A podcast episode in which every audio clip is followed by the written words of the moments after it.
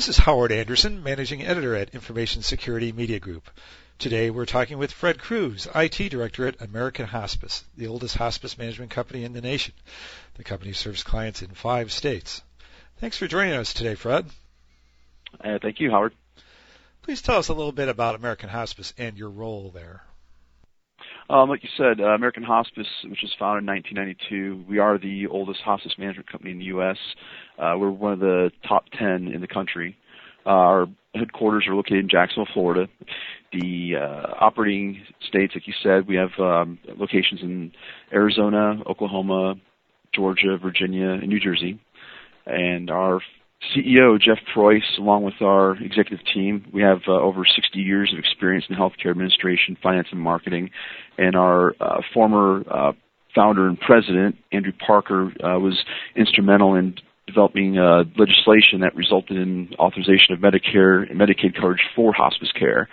My role here at American Hospice is the IT director. I'm pretty much responsible for anything IT regarding support, management, staff, purchasing, security, project initiatives. I understand that in May you equipped about 180 of your home health employees with mobile devices linked to a virtual private network. What prompted that investment? We were implementing a project with Allscripts. Uh, we uh, we call it the Home Health Aid Project. There's a application for the home health aides to use on a Windows-based PDA device. Uh, one of the requirements was that the device needed to be able to connect back into our network securely.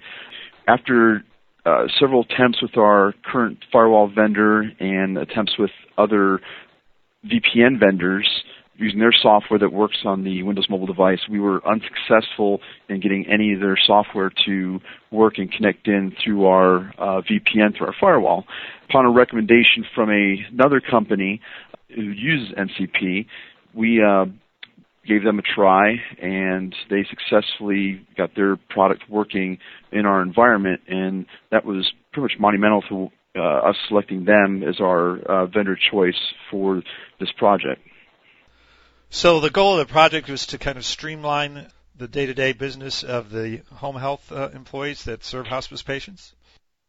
Correct. Uh, we have basically two sets of uh, field employees. Uh, one's the uh, registered nursing staff who are actually out there who uh, help provide the creation of the plan of care for the patients.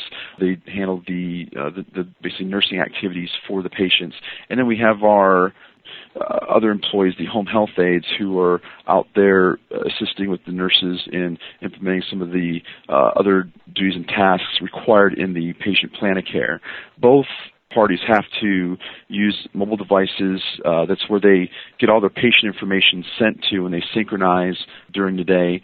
Uh, their uh, their devices are updated with the current patient information. They go out, visit the patient, uh, update the data, and then they synchronize the data back to our central servers. And it's just a routine that uh, happens every day. And that's how the uh, nurses and the aides are able to maintain accurate data and receive accurate data when they're visiting their patients. So, are the nurses and the aides retrieving and transmitting patient information throughout the day, or do they just do that at the beginning and the end of each day? It really depends on the staff member. Uh, the nurses are trained to synchronize at the beginning of the day and at the end of the day.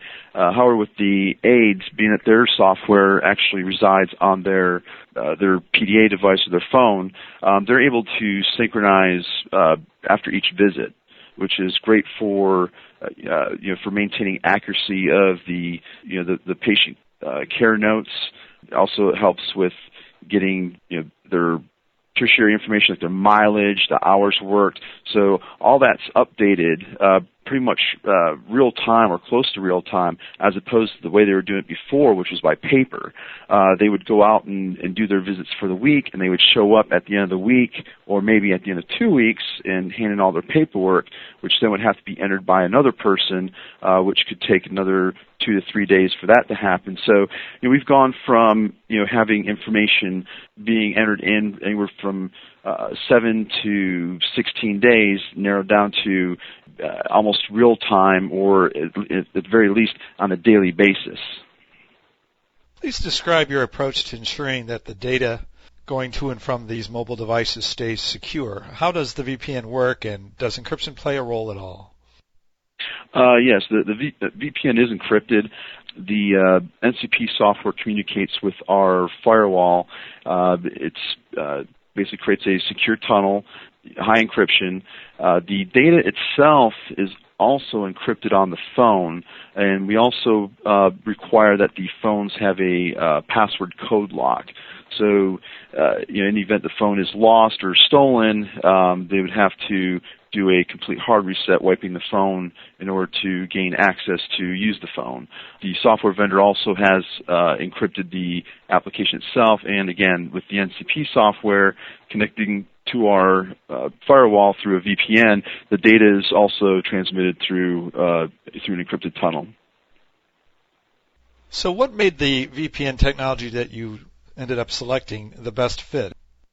Well, the most obvious one is the fact that uh, NCP was able to get it to work with the our existing firewall. Uh, we probably tried uh, three or four other vendors, and uh, each attempt was unsuccessful uh, to to get it to work and communicate uh, through our uh, existing firewall, uh, basically a uh, a secure tunnel uh, that they were able to connect and see all the uh, servers that they were required to see on the back end. So again, NCP was the only software that uh, that worked uh, in this environment.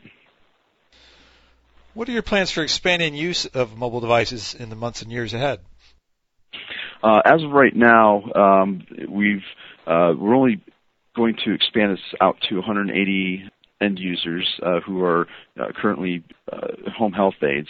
We do have other staff members that use these devices, but unfortunately at this time we don't have any need for them to connect into our network using their devices. Uh, so as of right now, project calls for the um, 180 uh, home health aides to be equipped with these devices. But again, we're uh, you know our company also acquires other companies as well. So in the event that we did either expand through uh, census growth or acquired a uh, another company, uh, we would obviously expand devices to you know the other employees that uh, that we acquired. Finally, uh, what lessons about data security have you learned in the first few months of the rollout, and what advice would you give to other organizations con- considering how best to ensure the security of information gathered and transmitted using mobile devices? The only advice I, I could really give is to make sure you're following Medicare HIPAA guidelines.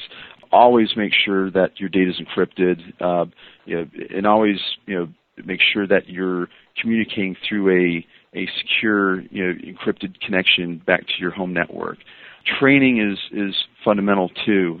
A lot of the uh, people who we deploy these devices to, you know, their primary you know mission in, in life is uh, you know, is nursing or some type of you know nursing function. You know, they're not IT professionals. You know, handing a device like this to a, a, a non-technical person could be pretty daunting to that person. So you need to take care as to you know making sure that the person's properly trained and understands the importance of security with the device and understands how to use the software and use the device to make sure that information is transmitted securely between their device and the server. Well, thanks very much, Fred. We've been talking today with Fred Cruz of American Hospice. This is Howard Anderson of Information Security Media Group. Thanks so much for listening.